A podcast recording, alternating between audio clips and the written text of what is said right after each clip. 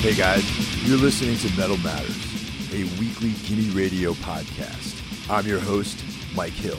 If you like metal, punk, hardcore, or anything extreme, you've come to the right place. So subscribe and never miss out. Similar to last week's Rollins Band Hard Volume episode, this one also has a tie-in to an earlier episode, actually two earlier episodes. Randy and I are going to be tackling one of the more controversial records to come out in the last thirty years, S O D, Speak English or Die. This ties in with uh, the Dan Lilker episode from way back in the beginning, and also with the crossover episode. S O D definitely was one of the first bands to mix hardcore punk with thrash metal, thus spawning what's known as crossover. Anyway, we have a lot of fun with this, and we're not trying to uh, hurt anyone's feelings or any of that sort of thing. Um, you know, we're just about music, creativity, freedom, and all that sort of jazz.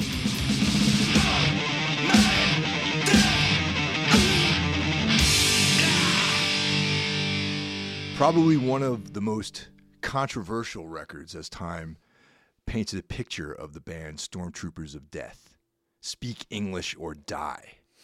That's a strong statement, I think, especially in this day and age. You took the words right out of my mouth, especially in this day and age.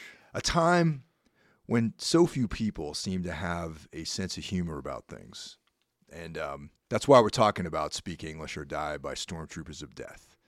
Once again, this ties back to uh, one of our earlier episodes, the crossover episode. Yeah. Where you and I discussed uh, crossover thrash, and we mentioned S O D as being one of those bands who were um, you know, purveyors of that, like on the, the forefront of cross-pollinating hardcore punk with thrash metal.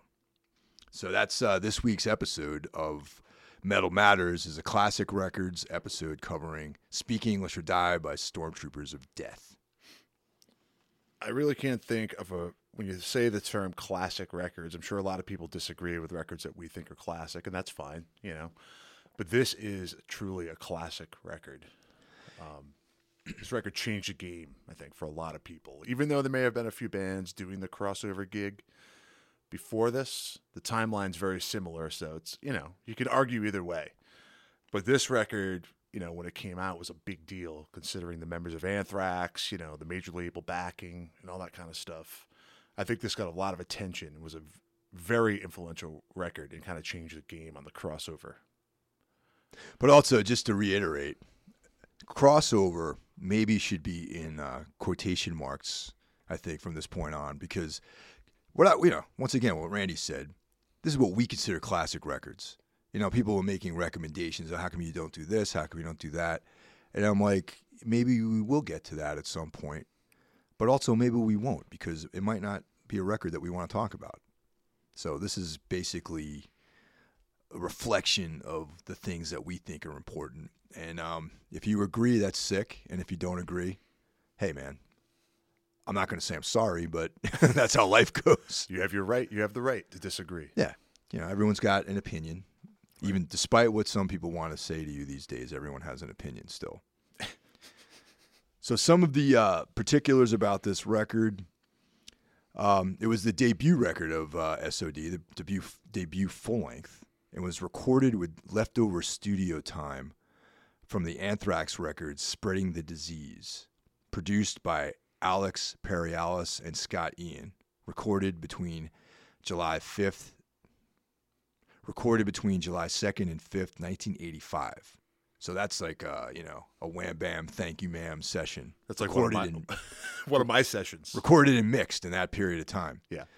Release date August thirtieth, nineteen eighty-five on Megaforce Records. And oh yeah, the studio was Pyramid Sound Studios in Ithaca, New York. Yes. Um. Yeah, when you look back at uh, that record that it was recorded in, you know, three or four days, whatever, that's pretty uh, inconceivable considering, you know, I I'm, I don't know the, the particulars on this, but, you know, they, like you said, they, they used the leftover studio time from Anthrax Among the Living. You, how long you think Anthrax was in there making Among the Living? Oh, I mean, probably months, I right, imagine, right? Right. You know, at least four, four or five weeks at least, you know. Right. And uh, in a lot of ways, the S O D record maybe had more impact and was a bigger record than the Anthrax record, which goes to show you, man, sometimes you can do stuff with the punk rock timeline and it could still be important, you know? Well, it's funny that you mentioned that, because I probably listened to S O D more than I listened to Anthrax over the last like couple of decades. Um, you know, for what it's worth, I've never been the biggest Anthrax fan. Like I, I appreciate their music. I like their classic era of the band. Um, you know, I never was fully able to embrace whoever was singing for them. I always thought the vocals were really the, um, the, the sort of the link that proved to be uh, problematic for me in the band. The riffs I thought were sick. I thought they had really solid songwriting, but the uh, I never got behind. I wish they had a, a more extreme vocalist in the band, I think. Yeah, I, I mean, I think I like Anthrax a little more than you, but I, I kind of feel the same way. I mean, I was more of an early Metallica Slayer guy than I was Anthrax, but I think Among the Living is a pretty classic record. Uh, I like the stuff before that. Everything else after that, State of Euphoria on, you know, could live without. I thought State of Euphoria was pretty good, but definitely Among the Living was probably like that's probably my go-to by them. I actually saw them on, on that tour uh, back in the eighties, and um, the lineup on that bill was Anthrax, Exodus, and Celtic Frost. Not bad. I missed Celtic Frost though, and I'll tell you why. There's this girl that. Uh, you know, I was like trying to trying to get with this chick, right? And um, she's like, "Oh, I'll go. To, I want to go to that show." And I'm like, "Okay, cool. Like, let's go. We have to leave at this time because there's a band that's an important band I want to see that's going on first. I want to make sure we get there in time." So she was taking all this time getting ready, you know, putting on her leather jacket and everything, and making sure her hair was like the right sort of like voluminousness to it, you know, because this is the eighties. You know, women had bigger hair back then. And um, because of her, uh, you know, getting ready, quote unquote, I missed all of all of the um, Celtic Frost set and the first track of Exodus. that's that's terrible, man. Yeah. But hey, that's life, you know. But you know what? That era of Celtic Frost, I believe, if the timelines match up, was the Cold Lake era of the band. Right. Which some of you out there might think is a drag, but I actually like that record. So do I. I enjoy that record. Yeah, the first time I heard it, I was like, what the fuck is this? But then, I don't know, as time went on, I was like, yeah, this is still Celtic Frost. It's still Tom, you know, Gabriel Fisher playing, writing songs, and maybe exploring a different avenue that maybe a lot of people don't appreciate, you know, and, but it's still, it's still, better than other bands in that in that sort of genre, in my opinion, you know. And it's it's unfortunate that he's sort of like turned his back on that record, because I would kind of like to hear some of those songs performed, you know, heavier. You know what I mean? I don't think you're getting a Cold Lake tour. No, think, definitely not. There's not going to be ever a reissue of that record or anything. It's just going to remain in obscurity. Nope. You know, we could go down the list of people. Uh, you know, respected big name musicians uh, that cite this record as a huge influence, um, and we'll get there yeah, someday. Yeah. But I think we might as well get it out of the way now. There's uh, some people think this record is controversial and maybe offensive. Um, we did a tour last year together. Yes, and. Uh, had the privilege of sitting in on an interview you did with Danny Lilker. Ah, uh, yes. Well, another, another, um, you know, sort of c- connection to an earlier episode was the episode with interview with Dan Lilker in Rochester, New York, is the town that he currently lives in. Yes. And uh, it was, you know, uh, I'm a huge fan of Danny's music. And uh, we, you know, we just got to sit there and witness the interview and have lunch with him. And it was a great experience. And obviously you brought up S O D. Um. And, of course, had to go to all the fun stuff that surrounds, you know, the lyrics and this and that. And uh, just to pull a quick quote out of that, out of the interview from Danny, he's like, "If you took that stuff super seriously, you deserve to, and you could fuck off." And I just want to say my opinion on this is exactly in line with Danny's. I think the world this record was had these uh, was controversial when it came out. Definitely, it was. Yeah. I don't think this record could come out today. No, there'd be all sorts of like um, articles written. Uh, you know, videos being uh, shot on, uh, you know, YouTube's like vlogs, you know, stuff like that would right. be made. There'd be uh, someone in Metal Sucks would, would try to like call someone a Nazi in the band. Uh, that's the kind of stuff that would happen if this record were to come out now. And I, ironically, I was having a conversation with a friend of mine earlier this week about this record and me doing this episode. And uh, he brought up an interesting perspective that back when this record came out, you had things like the P M R C. And Tipper Gore and the, you know, fuckheads like that trying to stick their fingers into art, censor art. Now, that wouldn't be an issue. The the metal community and the fans, quote unquote, would be the bigger issue of trying to censor this record. Yeah, totally. It's just kind of weird how that has almost come full circle, not in a good way. Well, I also liken that to um, just, you know, that same period of time with like Howard Stern and, uh, you know, people like him who fought so hard against, you know, censorship, you know, and even going back further, artists like Lenny Bruce, whose life was completely ruined by legislation and, you know, uh, offending people and censorship and, uh, you know, vulgarity and all this obscenity stuff. And now that all that stuff has been, has gone away on the legal front, the fact that people are censoring, they're telling people they can't say certain things because they don't like it, is a complete slap in the face to all the suffering that these other people have done in the past. And I'm not saying that this is for everybody. I'm not saying that you should go out there and listen to Stormtroopers of Death and, you know, like, it's a record that's not for everyone, absolutely. But that, that record and things like that need to be part of our cultural fabric. You know what I mean? You can't have, like, because someone doesn't agree with it. You can't have someone selling opinion as truth because it's it's all subjective stuff, you know. And and in this day and age, comedians, you know, uh, you know, musicians and artists are being shut down by like people who want to sell opinion as truth. And I think that. That's another reason why I think you and I selected this record to talk about, because it is a very important part of uh, the culture, you know, and, and, and understanding that sometimes humor is applied and it's off-color humor, absolutely. It's not for everyone, and it's not for, and if it's not for you, your freedom is to not listen to it, is to not take this media in. But you do not have the right to shut down other people's freedom that they want to check out things that you think are obscene or offensive. Yeah, I couldn't have said that any better, man. I I feel the same way. I feel everyone has the right to express themselves however they want to, uh, you know. And these guys have made this clear since nineteen eighty-five that this is a joke. Okay? Yeah.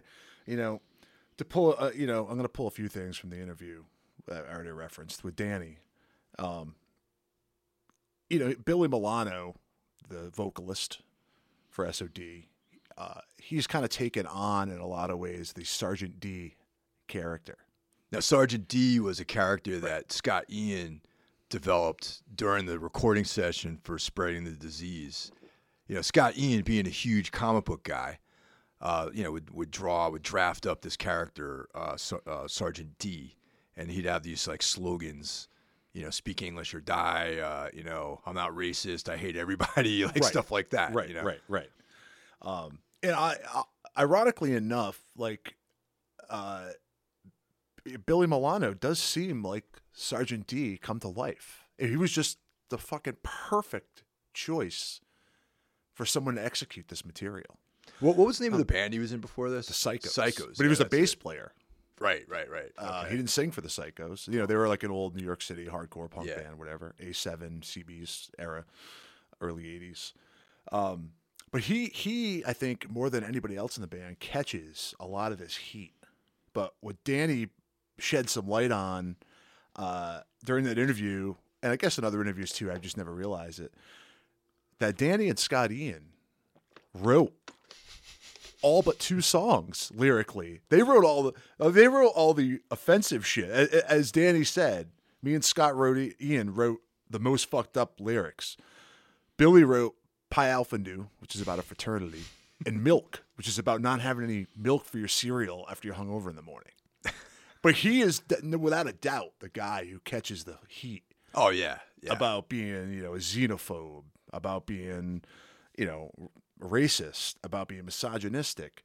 Um, these guys have made this clear since day one. This is a joke. And I understand, like you said, this is not for everybody. Yeah. But I plead with people out there that are, they say they're champions of free speech. That means all speech. That's correct. Not just what you find offensive and don't find offensive. Uh, there's a lot of, you know, I am not a racist. I don't believe you should be xenophobic or misogynistic. I don't believe in any of that. But I enjoy this record the same way I enjoy Andrew Dice Clay mm-hmm. or Eddie Murphy or The Mentors. Oh, yeah. Or the Black Flag spin-off band, The Nig Heist. Right? That's right, yeah. That's it with Mugger as the singer. Greg Ginn on guitar. Right. Yeah. These bands were all very offensive. Intentionally offensive. Intentionally Over offensive. The top. Right. Trying, you know, using irony as like a method of getting their point across. And I'm going to, one more time, I'm going to quote Danny from the interview, and then I'll, we can move on from that. He was uh, referencing the band Mayhem, the Norwegian black metal band. Uh, when someone asked Attila, the singer, about, you know, some of their stuff that's, you know, left of center, and he said, you know, the idea is to provoke. Yeah. And that's exactly it, man. Like, you got to have a sense of humor. If you don't like this record, don't listen to it. But to like wave this flag that this record shouldn't exist, and I, I get it. I, I get it, and it's your right. But I, you know, I believe in free speech for everybody. You can take it or leave it.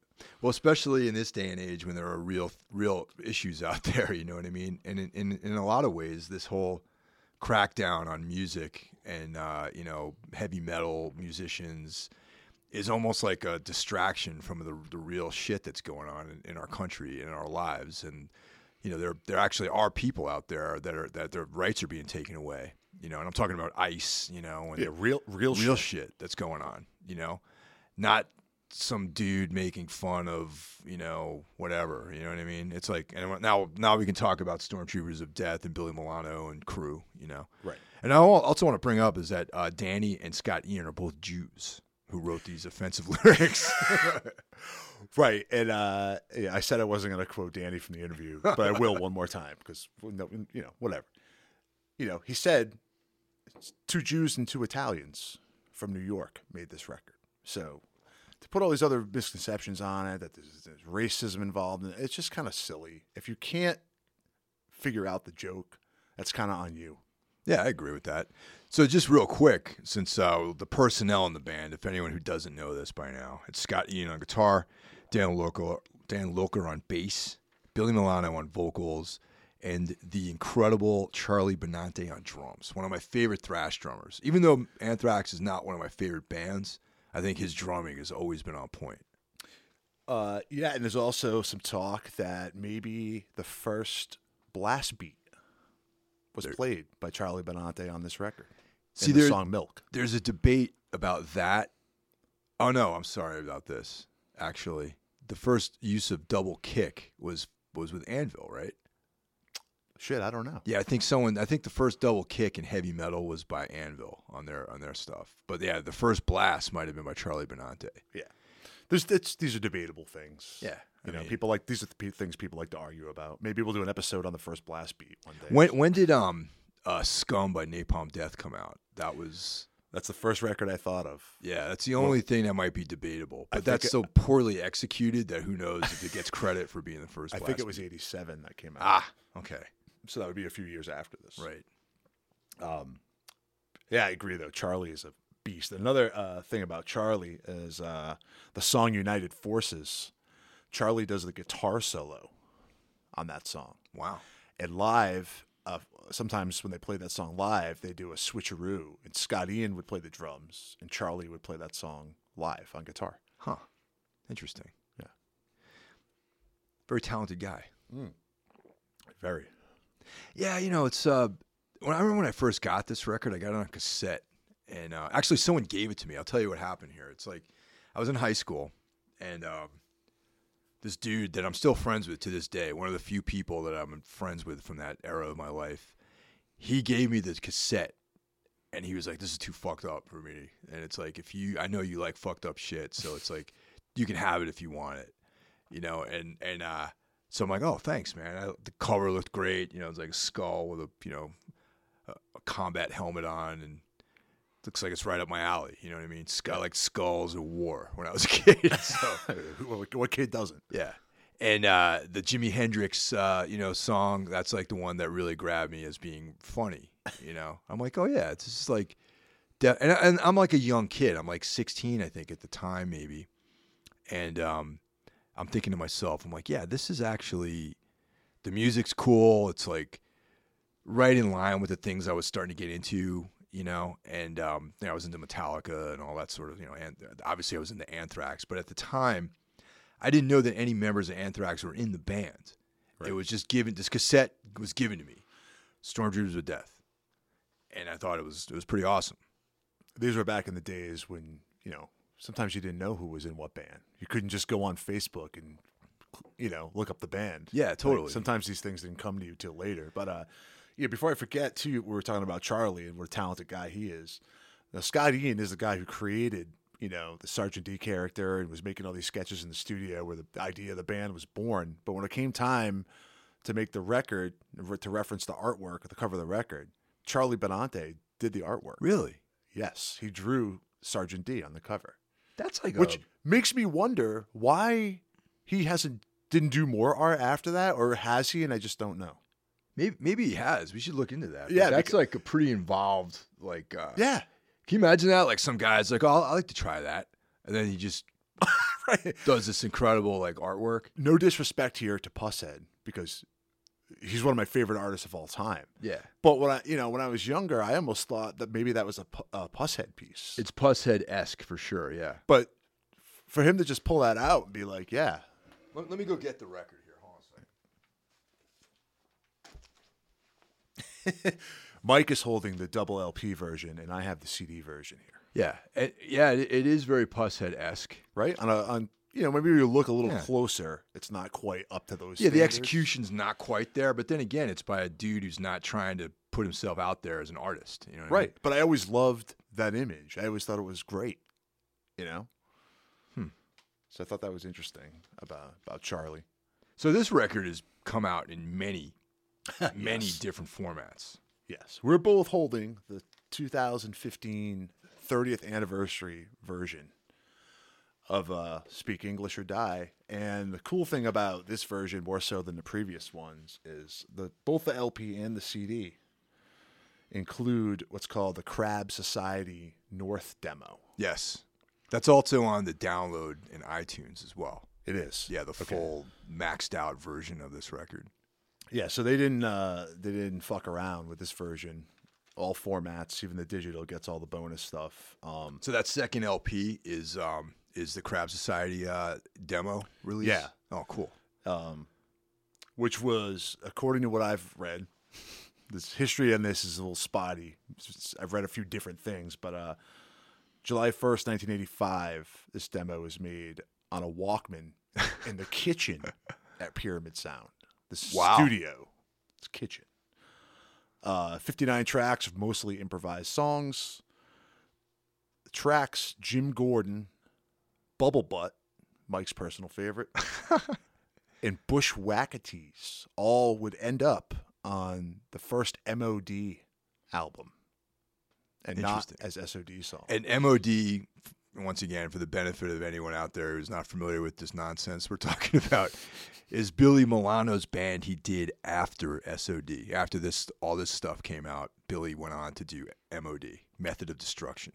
Right. And I guess there was supposed to be a follow-up S O D record fairly quickly, and that dissolved, and it, that's when Billy formed M O D, took the ideas, the rough ideas for some of these songs with him, and the opening track on that M O D record is called Aren't You Hungry?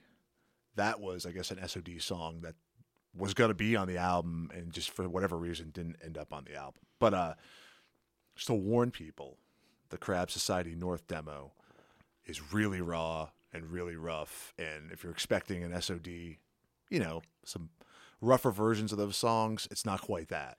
It's, yeah, it's it's more like uh, like the Scum, Napalm Death era. You know what I mean? It's like it's, it's more like that kind of stuff. Yeah, like if you s- played Scum on like an old warp cassette and then recorded that with like a shitty boombox, it might sound like Crab Society North. And there's like what, like sixty-five songs. I think it's something. fifty-nine tracks. Yeah. Um, yeah, and then what, days later they went in and recorded the album. Now, they got a lot of mileage out of this. Like, I mean, essentially, they recorded the record for free.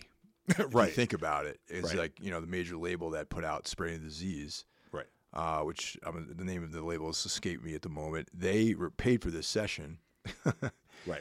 And uh, and this record was the the out the pr- product, a byproduct of recording Spreading the Disease. And um, quite a lot of mileage was gotten from these songs, if you ask me. Oh, yeah. Uh, they did go out uh, and do some some touring for this record. Uh, they did some dates with Motorhead and the Plasmatics. That's awesome. Which is a pretty sick tour. Yeah. If you think about that. Um, but as this record came out and they did this tour, like, it kind of started to explode. And, uh, you know, rumor has it, some of the other guys in Anthrax did not like that and took exception to that. So people, uh, you know, the rumor is that's why the second S O D record didn't happen and the band kind of dissolved for a while, because there was some de- some tension between the, you know, with the attention that the S O D record was getting, there would be like moments when uh, uh, Danny Spitz would be playing a lead on stage and like people in the crowd be yelling, S O D, S O D, you know, and I guess those, it got to those guys. Wow. So there was uh, some intervention style shit happening from, from what I've heard. And that's Damn. why that uh, S O D kind of just fizzled away after that short burst. Wow, I didn't know that. I always thought that this record, I mean, I knew they did that tour, um, but I always thought this record was just sort of just like this obscure underground thing that only a few people got into. And that's what I mean. Once again, it's the eighties. And like, you know, for me, I was like living in my hometown of Carmel, New York, you know, where nothing ever happens, and occasionally a cassette by a band like S O D shows up. Right. But you don't know in the bigger scheme of things where all this stuff fits. So I, I didn't I had no idea that anyone besides for me and like the five people that I knew liked this record. Yeah, I mean, I think this record too, uh, it really it encapsulates everything like cool about the eighties and the underground music scene, you know. Could be the first crossover record. I mean, like we said, that's debatable, but you know, it encompasses the New York hardcore, which was great at the time, the thrash scene, which was great at the time, and then like even some of the song titles, you know, the ones that weren't quote unquote offensive, songs like Freddy Krueger, like slasher movies around that time, were, you know, that to me anyway, that was part of my growing up as a teenager in the eighties, was, you know, going to the video store, renting horror movies.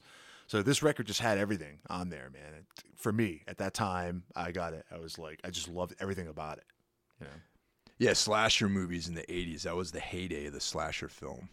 You know, late seventies, eighties. That yeah. was like the the epoch of that world of, of films. Um,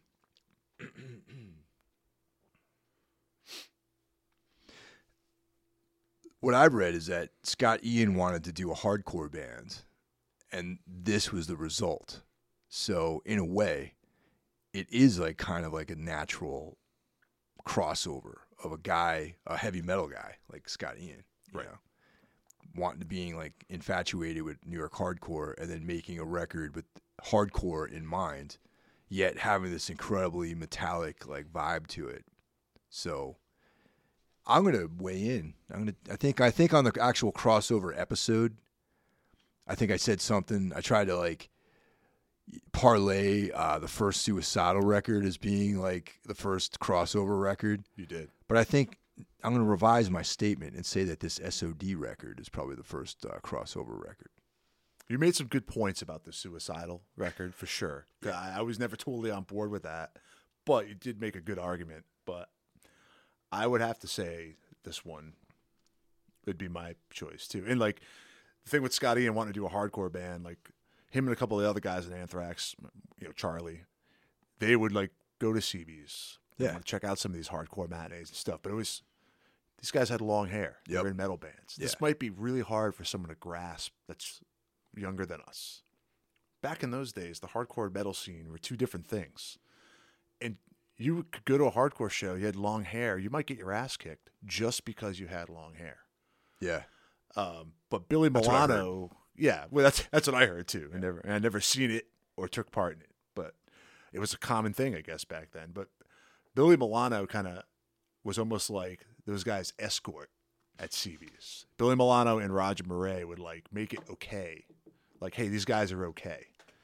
So that's how they became kind of integrated into that scene, and that's how Billy ended up singing on this record.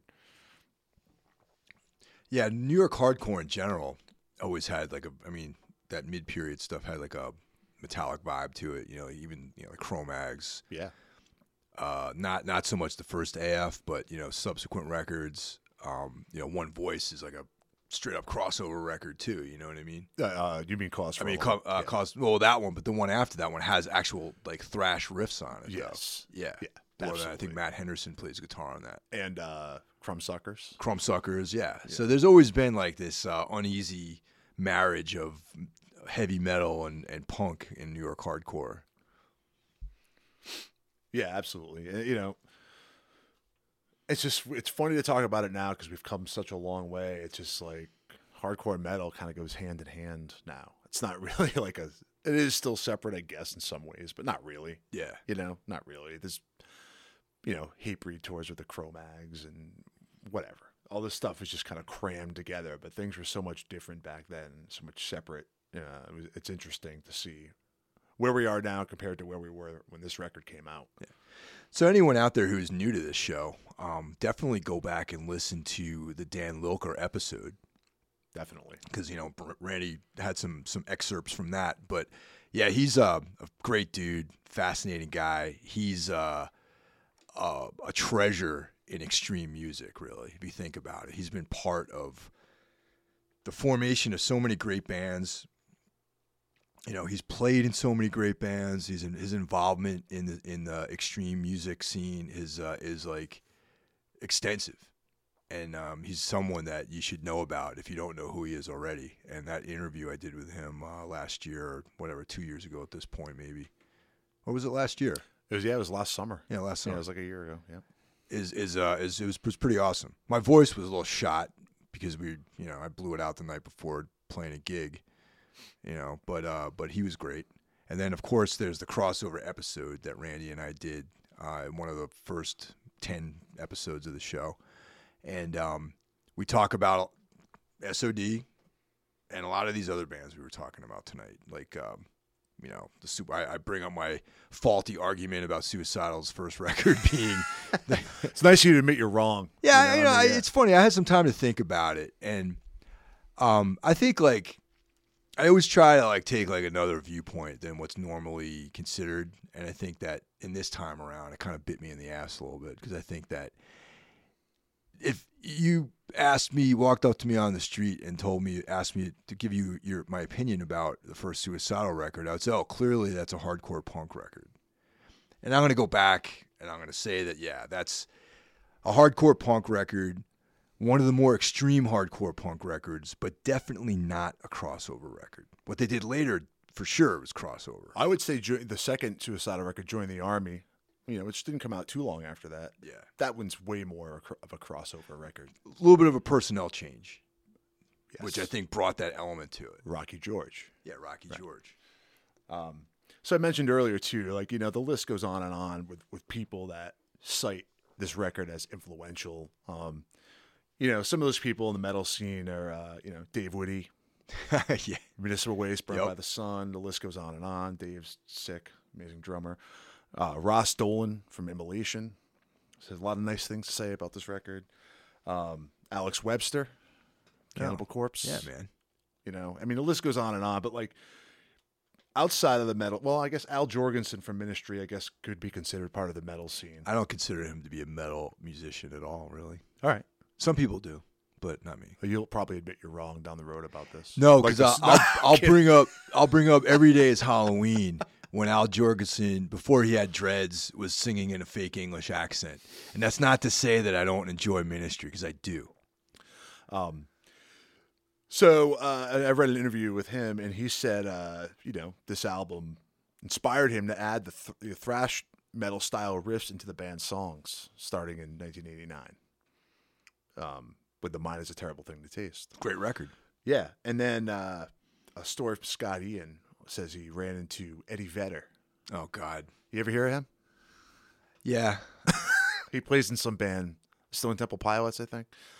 Um, said he ran into him at a party. Uh, I'm not sure when this was, but uh, he said, Scott Ian said he uh, cornered him for like twenty-five minutes, telling him how important that record was to him and how it affected his life. Really? Eddie Vedder said that? Yeah, and like Eddie Vedder seems like a guy, obviously I don't know Eddie Vedder, he seems like a guy who takes himself way too seriously. So for him to like, you know, say that about a record with a lot of controversy, uh, you know, just makes me think like how important this record is. Or Eddie Vedder's just completely full of shit, which is also a possibility. The thing I don't like about Eddie, I'm not a Pearl Jam fan. I never have been. And, uh, you know, I, I don't like his voice at all. I and uh, I bet he's a really cool guy. Like, he seems to be, you know, interested in, in interesting things or whatever. He has, like, cool things to say occasionally. Uh, but, I mean, I saw that documentary. What's it called? twenty-one, I think. Yeah, twenty. Yeah. twenty or whatever yeah. It's called. Pretty cool. Like, I, it was good as a, as a documentary, but I never, I don't have any emotional ties to the band. And the one thing I find really annoying about Eddie Vedder is when he sings over guitar solos. I never noticed that. Yeah, there's like there's like a guy, one of the guitarists will be taking a solo, and he's like got a croon in the background. You know, there's like some vocal thing going on over a guitar solo. Is he like mimicking the guitar solo? No, but he's just doing his thing. I don't know. It's just like, yeah, I'm like, I, well, you know. I you know, I don't I wouldn't say I'm a fan of Pearl Jam. I like some of their earlier material. Uh, I don't really ever go back to it. I don't keep up with what they do. But uh, he always kind of just fucking annoys me. Yeah. You know, yeah. For mul- multiple reasons, he annoys me. One, one of the only bands I think it's cool to have a guitar solo and vocals at the same time is Integrity, really. You know? That's like the only time I... There, there's a guitar solo all the time. Yeah. That's that's like when, when the two things can exist in the same space is on Integrity songs. So, you know, but other than that, I think you should kind of give the guitarist his room to do his thing, you know. When I, yeah, when I get... you know, uh, turned on all these Seattle bands, man. I was always more of a Soundgarden, Alice in Chains guy. Pearl Jam was just kind of like, I don't know, man. It was a little too light for me a lot of the times. Yeah, I mean, especially, um, you know, I, I learned about all this stuff, like, in, in retrospect, obviously. But um, understanding that Mother Love Bone was actually supposed to be the band. Right. You know what I mean? And I, I could have got behind that because I, I enjoy Mother Love Bone. I liked them quite a bit. And, you know, Andy Wood, I think, was a great singer, a very totally creative guy who brought in. If he had lived, can you imagine, like, how awesome that scene would have been? Because he was such a unique creative force. Right. You know, he was into, like, Bowie, and he was pulling, like, T-Rex into this whole mix. It wasn't just, like, a bunch of dudes in flannel shirts. You know what I mean? Right, right, right. And and Soundgarden, I was listening to Soundgarden on the way over here. It's uh, they've always been my favorite band from that whole scene. Them and Skinyard, who we, yep. we talked about. Yeah, yeah, they never know. achieved the you know popularity. Oh yeah, but but, um, but yeah, great great bands. Me too though. Soundgarden would be my, um, but you know, we should probably stop talking about. Yeah, we're getting off because point here. Yeah, if Billy Milano hears that, like, was talking about Pearl Jam during this, he's not going to make him. He's, he's going to be upset. Yeah. So yeah, we might. Fucking get run over by the hate tank. um, yeah, but you know, I you know, this is just a story I read about Eddie Vedder's love for Speak English or Die. I, I'd like to see Eddie get in front of a camera, tell people how much he loves Speak English or Die. Then maybe I'd have a little bit more respect for him. Yeah, maybe. M T V also utilized uh, that the track off that record, and uh, for that that was for all through the eighties, right? That was like the intro song. Headbangers Ball, right? Yeah, the Headbangers yes. Ball. It was. Yep, yeah, absolutely. Um, yeah, I mean, so this this record, man, it just reaches so many. Like you said earlier, there's a lot of miles out of these songs, you know. And there were uh, after they stopped playing there, uh, eighty-five, they reunited in eighty-seven. They did the Live at Budokan, which was funny because it was recorded in New York. Yeah. I think it was a spin off the Cheap Trick Live at Budokan album. Right. Uh, you know, they would always find new ways to shove it up people's ass, you know, which I just think is, I think is genius, you know. Um, you know, and some of the other, like, you just go back to the lyrics real quick. I mean, there were, at the time, there was a magazine called Maximum Rock and Roll. Oh, yeah. Based in the West Bay, you know, San Francisco area. And, you know, they're known for being very uptight, very P C. Um, and they had a big problem with a lot of uh, New York hardcore bands, like Gnostic Front and Cro-Mags. And, you know, they had, they had a lot of not so nice things to say about these bands that, in the end, really, I think, end up being unjust. So, you know, S O D was friends with these guys, and they took exception to that. So part of the reason they wrote some of these lyrics were basically just to stick it to those guys. You know, that's why a lot of these lyrics are written, is just to stick it to people. Um, they were never meant to be taken seriously, but once again, decide that for yourself. I mean, if you think about it, it's like, and I'm sure, you know, if you're listening to this podcast, you're probably someone who's into extreme shit, really. You know, it's like you probably like horror films. You probably like violence in movies, like, you know, like stuff like that. I mean, if you're if you're into the, you just, there's like an environment that exists where you're watching like Halloween and some dude with a knife like slicing up women and stuff like that, right. And you know, real real the real darker underbelly of reality is something that you're exploring, you know, the ugliness. And I think that you understand that th- this stuff, like the same way that slasher films are like a sort of ironic way of looking at violence, that it's an over-the-top statement. And I think that's kind of like what bands like S O D present to people, you know what I mean? And also, it is meant to provoke. Right. And I think that if you're getting upset by listening to this record, then they've, they've actually succeeded, because that's their, there was their whole, you know, point anyway. Joke's on you, so to say. You know, and the, the misogyny thing, like, show me an eighties horror movie, slasher movie. You could you could point your finger at almost any of them. Uh, most of the violence is against women. Stabbed, choked, whatever it might be. Yeah. Um, it, you know, it's, if you're going to open that door, man, you got to open that door. But also I want to bring up about slasher films in the eighties. Usually the one who ends up at the end surviving and dealing with the, the slasher is a woman. Mm-hmm. You know, that's like kind of like all the guys sure. get killed, you know. Yeah. A bunch of women get killed, but at the end, you know, Laurie Strode, you know what I mean? But the point being is a bunch of people get killed, and that's why you watch the movie. Yeah. Right?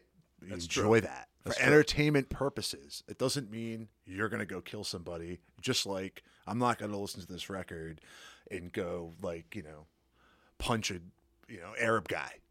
Absolutely not. Yeah. It's it's all entertainment. It all it yeah. is what it is. You but know? you know, if we can get like uh, you know, sort of philosophical for a minute, you know, we're the fact that uh, we live in a society where everything is done for us, and it's been like that for over a hundred years, really, where we get up in the morning, we go to some job, you know, we can go, we don't have to hunt, we don't have to run away from predators.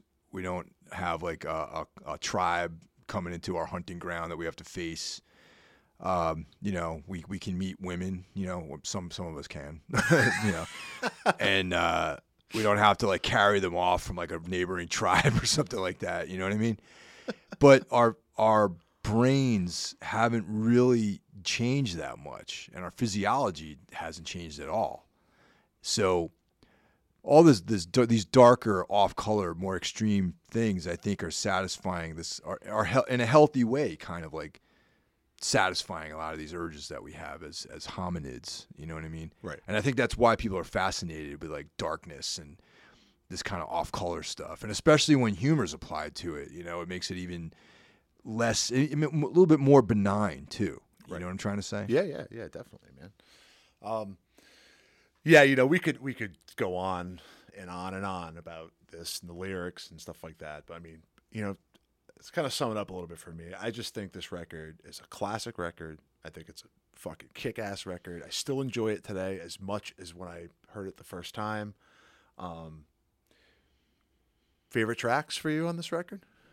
Oh, the Milano Mosh, man. That's that's great. Stupid question. Yeah, and uh, you know, Chromatic Death is cool. I like the riff in that. I mean, I, you know, that's like uh, I know that's the M T V Headbangers Ball like intro, but right. it's like there's a reason why they picked that song. It's undeniable, man. Yeah. And like if you go and, and read interviews with these guys, metal guys that were influenced by this, like one of the things that really right away grabs you was how heavy the, the guitar and bass tones were. And if uh, you ever pick up, uh, Dan Lilker had a book come out called Perpetual Conversion a few years back. You know, there's a good good bulk of it is about S O D and the recording of their record, and uh, he gets into detail about how they got these sounds, you know, what pedals, what basses, and all that technical stuff. Uh, but a lot of people at that time, man, they hadn't heard guitars that crunchy, yeah. bass that distorted, and like in your face. You know, it's like it's undeniably powerful and undeniably good. And if you're a, a fan of, you know, extreme music, hardcore metal, I don't know how you couldn't like this. Maybe maybe a young kid today, the world's a lot different. But like when this came out, man, if you were a fan of that music, I everyone I knew liked this record. I didn't know anyone who was like, "Oh, the S O D record sucks." Everyone liked it. Yeah, I, I, I agree with you on that. You know, but like I said, it's not for everybody.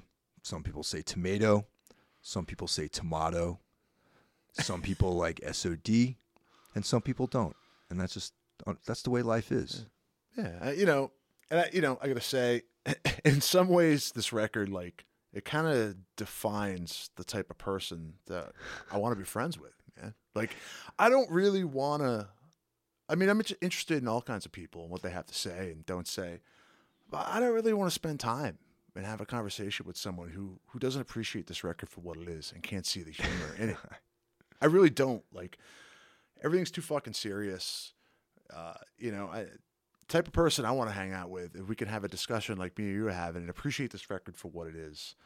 Um, it's a quote a friend of mine, Lousy Phil, a critic of our show. He said something to me today. He said, "We need S O D now more than ever." I agree. And I, I think agree so.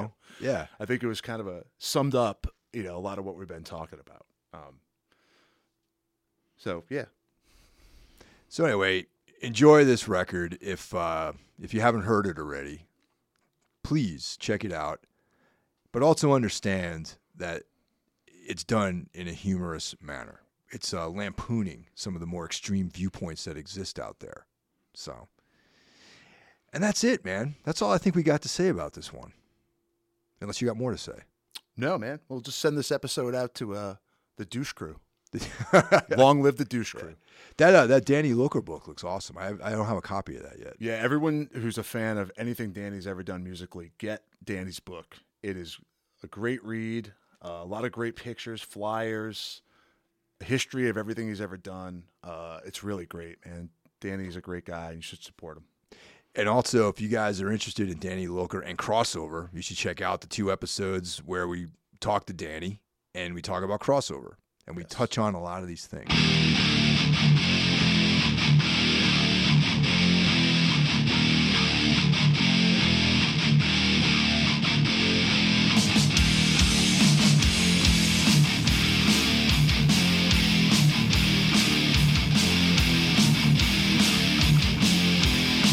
Well, that's it for this week's episode of Metal Matters, the Gimme Radio Weekly Podcast. Tune in next week and see what we have in store for you.